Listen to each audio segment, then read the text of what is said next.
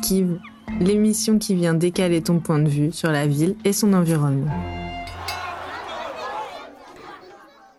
Hello tout le monde, merci de nous retrouver dans ce deuxième épisode d'Esquive, une série d'émissions initiée par Anne-Charlotte Villemust, juste à côté de moi, architecte. Et aujourd'hui, le thème c'est les enfants dans la ville. Nos invités, nos invités du jour, pardon, c'est Sylvia Montaldo. Bonjour. Bonjour. Architecte, fondatrice de l'association d'Adomino à Marseille, tu nous expliques euh, brièvement ce que c'est? L'association d'Adomino a été fondée en 2018 par une équipe d'architectes, urbanistes et sociologues et nous proposons des activités liées à l'architecture, l'urbanisme et la construction euh, pour tous les âges, à partir euh, des 3 ans jusqu'aux 100 ans. Super. Juste à côté, Arnaud, professeur des écoles dans les quartiers nord de Marseille. Mmh. On ne te présente plus car tu étais déjà dans le premier épisode d'Esquive. Mmh, Ouais, ça te va comme ça? Oui, oui, ça me va très bien. Il nous suit. Alors, juste à côté, Léa Vincelo Segovia, architecte et réalisatrice du projet d'exposition Le Val d'Hier à 60 ans. Et ce projet va, servir, va servir pardon, de fil rouge sur notre discussion. Salut à toi. Salut. Et tu viens du Val d'Hier, on est d'accord, c'est pas à côté? C'est pas à côté, c'est on va dire à 25 km de Paris. 25 km de Paris et Léa s'est levée à 4 heures du matin pour venir enregistrer notre émission. Donc, euh, bravo. Bravo. Et euh, on dirait pas que tu t'es levé à 4 heures du matin, donc euh, au moins comme ça, ça ne se voit pas, c'est top. Alors pour commencer notre discussion, on va se poser une question. Qu'est-ce qui différencie les adultes des enfants? À partir de quand devient-on un adulte? Ancha, tu as posé cette question à nos jolies têtes blondes. On les écoute tout de suite. Jusqu'à quel âge, pour vous, jusqu'à quel âge on est un enfant Vas-y. Euh, jusqu'à 8 ans. Jusqu'à 8 ans, on est un enfant. Parce que. Qu'est-ce qui se passe à 8 ans que d'un coup on devient un adulte Oui À 19 ans. À 19 ans, pour toi, on est un adulte Parce qu'on va être au lycée. Parce qu'on va être au lycée mais normalement, le lycée, c'est fini presque à 19 ans. Mais bon, on va dire ouais, ok Moi, je vais dire à 20 ans, on est un adulte. Pourquoi 20 ans parce que à 20 ans, on est grand, on, devient, on est grand et après on devient des adultes. Et pourquoi moi je suis plus une adulte Pourquoi moi je suis plus une enfant alors? Parce que t'es es, es, grande et maintenant t'es une adulte. Ah ouais? Je suis grande en taille? Mais non, c'est pas que t'es une adulte, il faut savoir l'âge, comme ça on va voir si t'es une adulte. Donc enfant, adulte, c'est une question d'âge Euh non. C'est pas l'âge qui compte, c'est la taille. un adulte, ça, ça, peut tout faire, mais un enfant, ça, peut faire que des choses que nos parents nous disent de faire. Ah bon Mais pas des trucs dangereux. Un enfant, ça n'a pas la même taille qu'un adulte. Ok. Ils n'ont pas la même vision. Ah, mais la vision de quoi alors? Des yeux, ils regardent pas comme les grands. On regarde, vous regardez pas comme les grands, ça c'est intéressant. Les enfants, ils ont encore du, temps pour grandir, alors que les adultes, ils ont, ils ont, ils grandissent plus. Alors, juste avant euh, d'entreprendre de, notre discussion, je vais m'excuser par rapport à Arnaud qui est pas d'accord. J'ai des jolies têtes blondes. Ils sont pas tous blonds, on est bien d'accord. Non, bien au contraire. Alors, Anja, tu nous expliques un petit peu là ce qu'on vient d'entendre? Bah, en fait, cet extrait, je trouve qu'il permet d'introduire euh, le livre qui m'a permis d'écrire euh, cette émission, ces futures émissions, qui est euh, La ville des enfants de Francesco Tonucci. Et dans ce livre, pour une révolution urbaine, Tonucci nous propose de changer de nos priorités, changer nos paramètres, changer la priorité du piéton sur la voiture, changer la priorité de l'enfant sur l'adulte, changer la priorité du quartier sur la ville et donc, euh, il propose de remettre l'enfant et de définir l'enfant comme un paramètre euh, et de se questionner sur leur place dans la ville, sur pourquoi la ville a oublié les enfants et comment en fait on peut rendre cette ville plus inclusive. Et il dit un postulat dans les premières pages si la ville est mieux pour, euh, pour les enfants, elle sera mieux pour tous. Et donc, c'est pour ça que j'ai eu envie d'inviter Léa et j'avais envie qu'elle nous parle de son projet qui, je pense, illustre bien ce postulat. Euh, ben oui, merci beaucoup pour cette invitation. Euh, peut-être expliquer un petit peu euh, que j'ai essayé d'entreprendre au Val d'Hier. Déjà, peut-être expliquer ce que c'est que ce nom, le Val d'Hier. le Val d'Hier, c'est le nom d'un grand ensemble qui s'est construit dans les années 60-70 à 25 km de Paris et en fait, c'était un territoire qui était rural pendant très très très longtemps, euh, qu'il est resté très tard. Et en fait, en dix ans, bim, une ville qui sort de terre, la modernité arrive et euh, on construit tout. C'est extrêmement rapide, c'est extrêmement euh, finalement aussi un peu brutal. Et euh, on construit les routes, la gare, le, le, big big supermarché, les écoles, tout, tout est à construire en fait. Et il y a des gens qui arrivent par milliers tout d'un coup au début des années 70. Et euh, c'est un territoire auquel je me suis intéressée euh, dans mes études d'architecture. Euh, J'avais fait un mémoire, hein, c'est ça J'avais fait un mémoire. J'avais fait un mémoire. J'avais été super intéressée par un bâtiment en particulier qui était une expérimentation assez radicale d'architecture participative et évolutive qui s'appelait les Marelles, construit par Georges Morios. Et en fait, ce projet-là, c'était un peu le point de départ et c'était un projet qui plaçait en fait l'habitant au centre de la réflexion. Et c'était de se dire, OK, en tant qu'habitant, on est légitime pour penser son cadre de vie euh, et pour définir nous-mêmes euh, notre, notre environnement immédiat, qui est le logement, et par extension, en fait, euh, bah, notre cadre plus large, en fait. Et Georges Morios, en fait, à travers ce projet-là, il avait complètement reconsidéré son rôle, lui aussi, d'architecte en se mettant en fait au service des habitants et en se mettant en fait en retrait, en donnant tous les outils de conception et de compréhension du logement et de, l'architecture euh, à, des gens qui ne sont pas architectes, qui sont précisément habitants.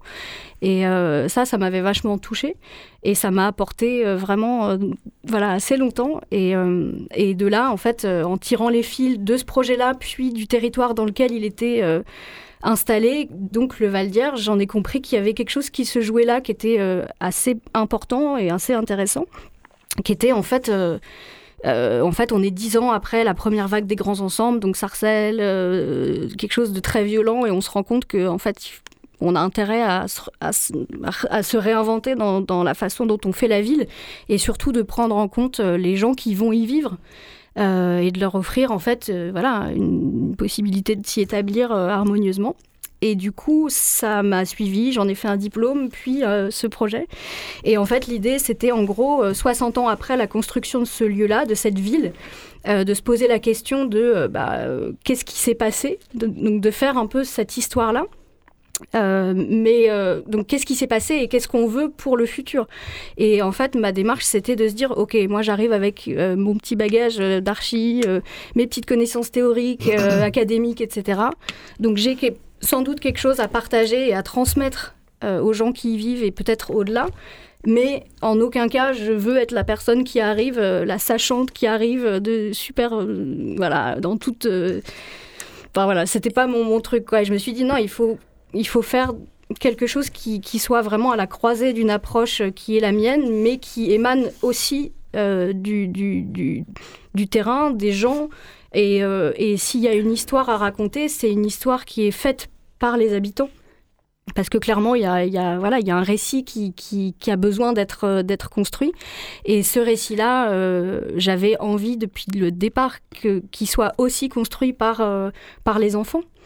Euh, voilà. Super, c'est un peu comme le, c'est le même processus en fait, et c'est ça qui nous intéresse dans Esquive, c'est les processus où on, dialogue en fait avec le terrain, avec les habitants, où, où, en fait le récit collectif il naît aussi en fait de ces démarches-là, et que la matière du projet, elle vient de là. Et c'est ça que je trouvais aussi intéressant dans ton projet. Et si je peux revenir euh, sur ce que tu disais Léa, c'est très intéressant ce que tu as dit parce que justement, moi en tant qu'enseignant, je ne sais pas si un jour les enseignants ont été consultés dans l'élaboration de quelle que soit l'école qui est construite en France. Je ne sais pas. C'est-à-dire que les habitants des écoles, que ce soit les enfants ou les enseignants, est-ce qu'un jour ils, ont été consultés? Et même à l'heure actuelle. Alors il y a des efforts qui sont faits malgré tout dans nos demandes, dans entendre dans des, des attentes ou des, du côté pratique de la chose. Autant l'architecte il est penseur d'un bâtiment dans son esthétisme dans sa fonctionnalité, mais il ne vit pas dedans. Et ça, ça amène souvent à des écueils, euh, que ce soit dans des typologies d'habitation, enfin des lieux de vie, quels qu'ils soient en fait. Et euh, les écoles qui ont été construites dans les années 60-70 à grande échelle, à grand format, un peu comme les grands ensembles, ce sont des immeubles, ce ne sont pas des écoles à taille humaine. Très bien. Comment faire la transition? Ah Oui, euh, c'est super intéressant. On va peut-être se tourner un peu vers toi, Sylvia. Tu n'as pas, pas pris la parole depuis le début de l'émission. Euh, quelle différence tu vois avec la vision de l'enfant, euh, toi, à travers ton association? Qu'est-ce que tu peux nous dire par rapport à ça? Ben, Déjà, l'association s'inspire beaucoup au livre de Francesco Tonucci, La ville des enfants et, de l'expérience que, que Tonucci a pu nous donner en Italie, surtout avec sa ville natale qui est la ville de Fano, où il y a un vrai conseil communal des enfants. Donc les enfants, ils sont vraiment réunis, ils, euh, ils, euh, ils expriment leurs avis. Euh, et ils demandent aussi des infos, ils disent comment ils, comment ils habitent les espaces et ce dont, dont ils ont besoin pour vivre les espaces. Et la, la, chose la plus intéressante, c'est qu'après, l'administration à Fano, en Italie, elle a pu vraiment réaliser, euh, donc, euh, réaliser des projets euh, suite aux informations reçues par les enfants. Et qu'est-ce qu'ils demandaient ces enfants concrètement? Déjà, beaucoup plus de liberté dans la rue pour se déplacer, Mhm. Et en fait, euh, à Fano, bon, c'est une, une, ville, euh, c'est une petite ville, mais ils peuvent vraiment sortir seuls et aller à l'école seuls. Aller au, faire du sport tout seul, ils peuvent, euh, ils peuvent, ils s'approprient vraiment de l'espace. Et mhm. dernièrement, ils ont fait aussi des projets pour aménager les plages. Parce qu'à Fano, il y a la plage, la plage, les parcs, à mesure d'enfants, mais vraiment. Et là, ils se sentent à l'aise et c'est leurs espaces à eux. Et la même expérience, bon, même si pas vraiment, ça n'a pas, été concrétisé, mais on a une petite expérience à Rome, qui est une ville beaucoup plus grande, et complexe surtout. Et là, euh, il y a là aussi un conseil municipal des enfants. Donc, c'est le même principe. Euh, c'est un conseil qui est indépendant, bien évidemment, du conseil euh, de l'administration, mhm. mais l'administration est censée prendre en les compte, en compte euh, les, les, informations. Et ils les prennent vraiment en compte pour le coup, parce qu'en France, on a des conseils municipaux d'enfants, il me semble. Est-ce que j'ai pas l'impression qu'ils soient plus écoutés que ça? J'ai l'impression que c'est plus une sorte de. Bah, en fait, placebo. À Fano, ce qui est intéressant, c'est que c'est la ville de naissance, je crois, de Tonucci. Mhm. Et en fait, le livre la, ville des enfants, il est basé sur 20, 25 ans d'expérimentation à Fano. Ah. Et en fait, il a vraiment un rapport, euh, il a tissé un rapport très étroit avec le maire, où en fait, ce conseil municipal des enfants, en fait, c'est presque comme s'il rentrait dans la loi, en fait, qu'il mhm. il y a vraiment des actions qui doivent vraiment être... une écoute. voilà. Mais elles doivent être mises en place.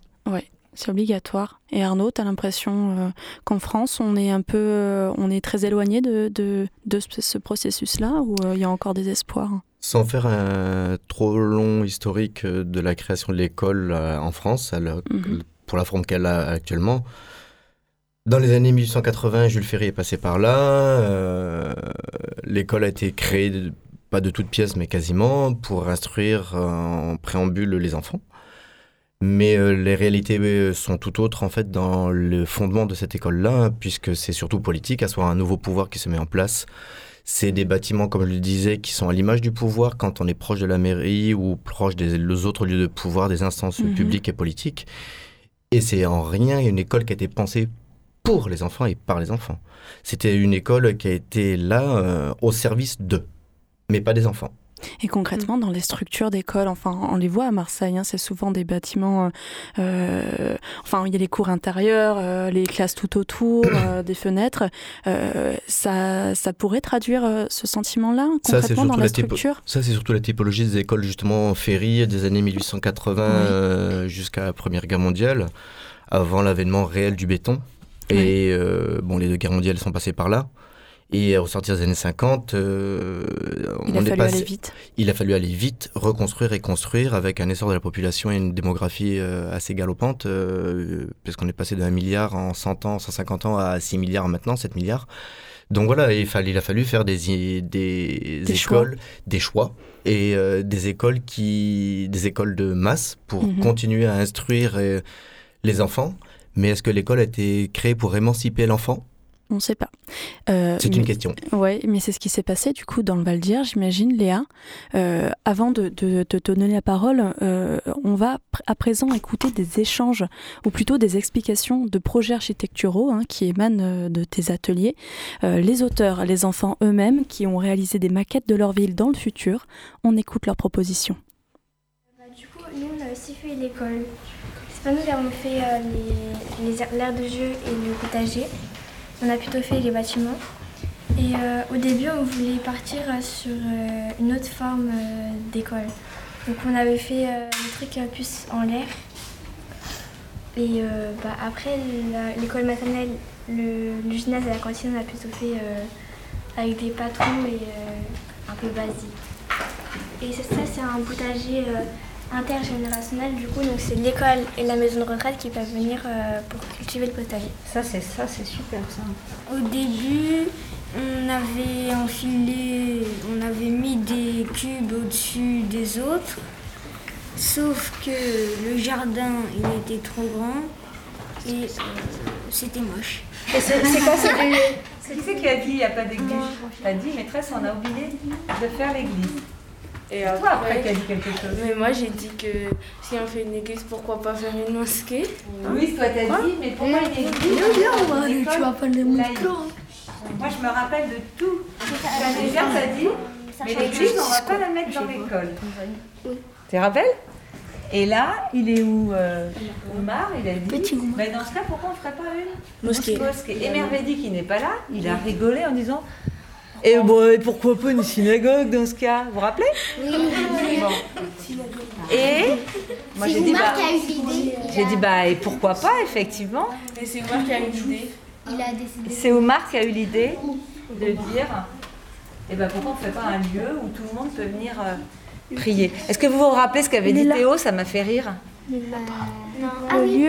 Qu'est-ce qu'il avait dit Théo Ah oui, on pouvait faire un bâtiment où toutes les heures on changeait de décor.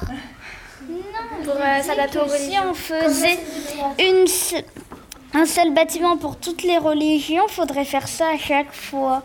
Changer à chaque fois le décor Oui. C'est ça. Ils ont de ces idées, hein, on n'y penserait vraiment pas. Enfin, c'est ce que, c'est ce que j'imagine, c'est ce que tu cherchais vraiment dans ton projet. Mais moi, j'étais euh, complètement euh, sidérée et genre hyper euh, limite émue de tout ce qui sortait de ces ateliers parce que tu te dis mais ils sont allés chercher ça où Enfin, c'est brillant quoi. Oui, c'est pas bête, ça amène à la réflexion. Donc, du coup, tes ateliers, c'est une démarche, mais tu y allais aussi avec des outils. Comment t'es arrivé là? C'était un mois euh, euh, d'intensité pour toi, là. C'était à l'issue d'un an de préparation autour de ce projet. Et pendant un mois, tu allais dans les classes euh, pour faire des ateliers. Alors, explique-moi un petit peu ces ateliers-là. Bah, du coup, en fait, pour faire le lien avec ce que je disais tout à l'heure sur, sur cette histoire qui est en train de se faire, en fait, c'est un, un, projet qui a eu le cours sur un an. Et, et en fait, j'ai commencé en fait avec les enfants. L'idée c'était de les inclure au tout tout tout début. Euh, voilà, de, les inclure dans cette réflexion-là sur la ville, sur l'histoire de leur ville qui est aussi la leur en fait. Et, mmh. euh, et donc en fait j'ai passé un mois euh, à plein temps dans cette classe de CM1 et CM2 de cette ville. Et en fait, l'idée, c'était à la fois de, bah, de, les introduire un peu à ce que c'est que l'architecture et surtout l'architecture de, lieux qui les entourent. Euh, donc euh, on a commencé par voir un petit peu, bah voilà, qu'est-ce qu'il y a. Euh. En fait, on est surtout sur des, sur des bâtiments d'habitation, euh, des résidences un petit peu. Euh, il fallait qu'ils mettent des mots en fait sur ce qui, ce qu'il y a autour d'eux, c'est aussi important et, et ça, ça, ça cet attrait pédagogique. Et du coup, à la suite, euh, alors c'était un projet par une classe, c'est ça? Alors en fait, voilà, il y avait trois ateliers et sans, sans m'étaler trop, mais en gros, voilà, au début, c'était comprendre un petit peu ce qui nous entoure de façon limite, oui, par le jeu, etc. Mais mhm. ensuite, surtout, il s'est agi de sortir de l'école parce que moi, j'ai donné mes ateliers dans les écoles et donc c'est forcément, euh, enfin, tu disais tout à l'heure, le, cadre euh, d'architecture déjà t'imprègne, quoi. Tu vois. Mhm. Donc l'idée pour moi, c'était qu'on sorte très vite, une fois qu'on avait compris un petit peu comment ça marche, c'était de sortir dans la ville avec des petits carnets de croquis mhm. et surtout euh, ses yeux pour prendre le temps de d'observer. Euh, ce, qui, ce qui nous entoure in situ, vraiment de s'imprégner euh, attentivement par le dessin. Quand tu dessines, tu es obligé de regarder ce qui t'entoure.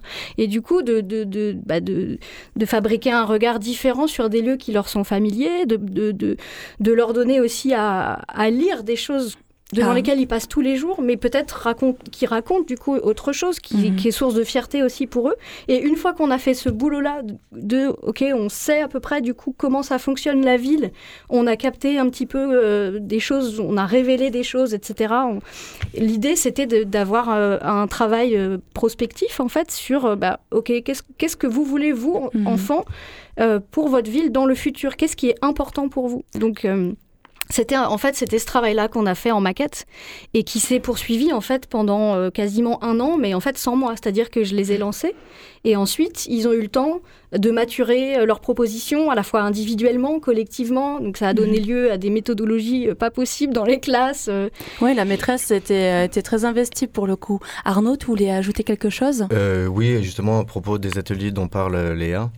C'est euh, dans l'extrait sonore, euh, on a entendu des enfants parler et il y en a un qui a dit Mais euh, nous, les enfants, on n'a pas la même vision que les adultes. Alors forcément, je pense que peut-être dans sa tête, c'était une question principalement de taille physique, mhm. mais en même temps, quand on déplace son regard, même en, position verticale, on n'a pas la même vision. C'est sûr. Et encore une fois, la ville est pensée par des adultes et ou des architectes urbanistes mhm.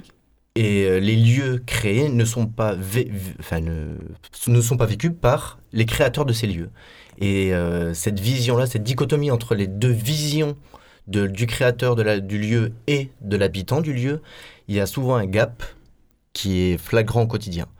Et quand je fais des sorties avec mes élèves, justement, je le vois sur les trottoirs, sur euh, la place de la voiture dans la ville. Euh, je ne peux mhm. pas marcher sur le trottoir et même euh, les gamins le disent. Quoi. Ah, ça, c'est un sport collectif hein, à Marseille. Un sport. Hein. Ancha, tu voulais. oui, donc je pense qu'on a, on a bien compris à travers la carte la dernière fois et puis là le projet de Léa que en fait la ville, elle peut vraiment devenir une école ouverte où les enfants, ils apprennent à explorer leur cadre de vie, ils apprennent à prendre la mesure de leur corps. Et je pense aussi que Sylvia, dans les ateliers que tu mènes, ça se ressent également est-ce que tu peux nous parler un petit peu de, ça? Ben, oui, euh, déjà là, je voulais reprendre ce que Léa disait, que quand on, quand on travaille avec les enfants sur l'architecture et l'urbanisme, c'est incroyable ce qui sort de leur tête, de leur bouche. C'est vraiment incroyable. Et surtout, on se rend compte qu'ils euh, absorbent beaucoup et ils connaissent beaucoup des choses de la ville.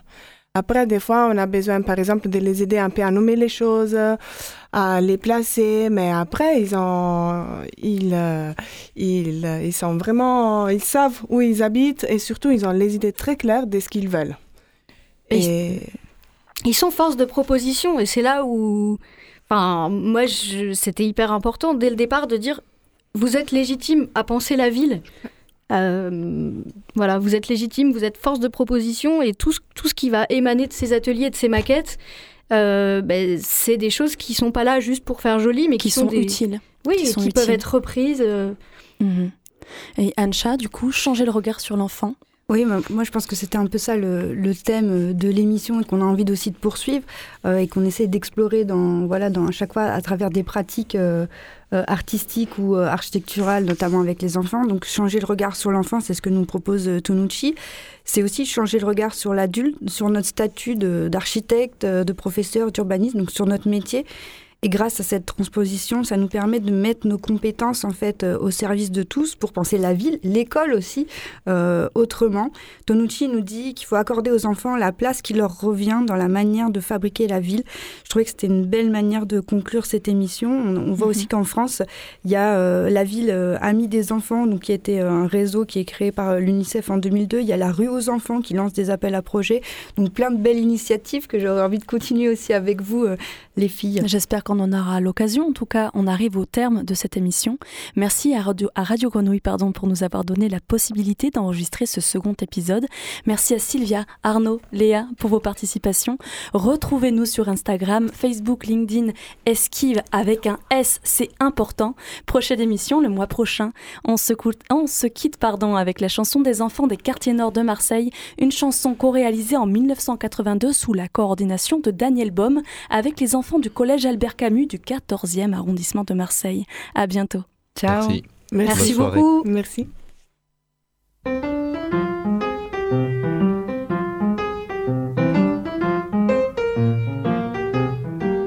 Nous sommes des enfants des quartiers nord. Nous sommes des enfants des quartiers nord. Et à pied ça fait loin jusqu'au vieux port. Et à pied ça fait il y avait des vaches et des cochons. Il y avait des vaches et des cochons. À l'endroit où se trouvent nos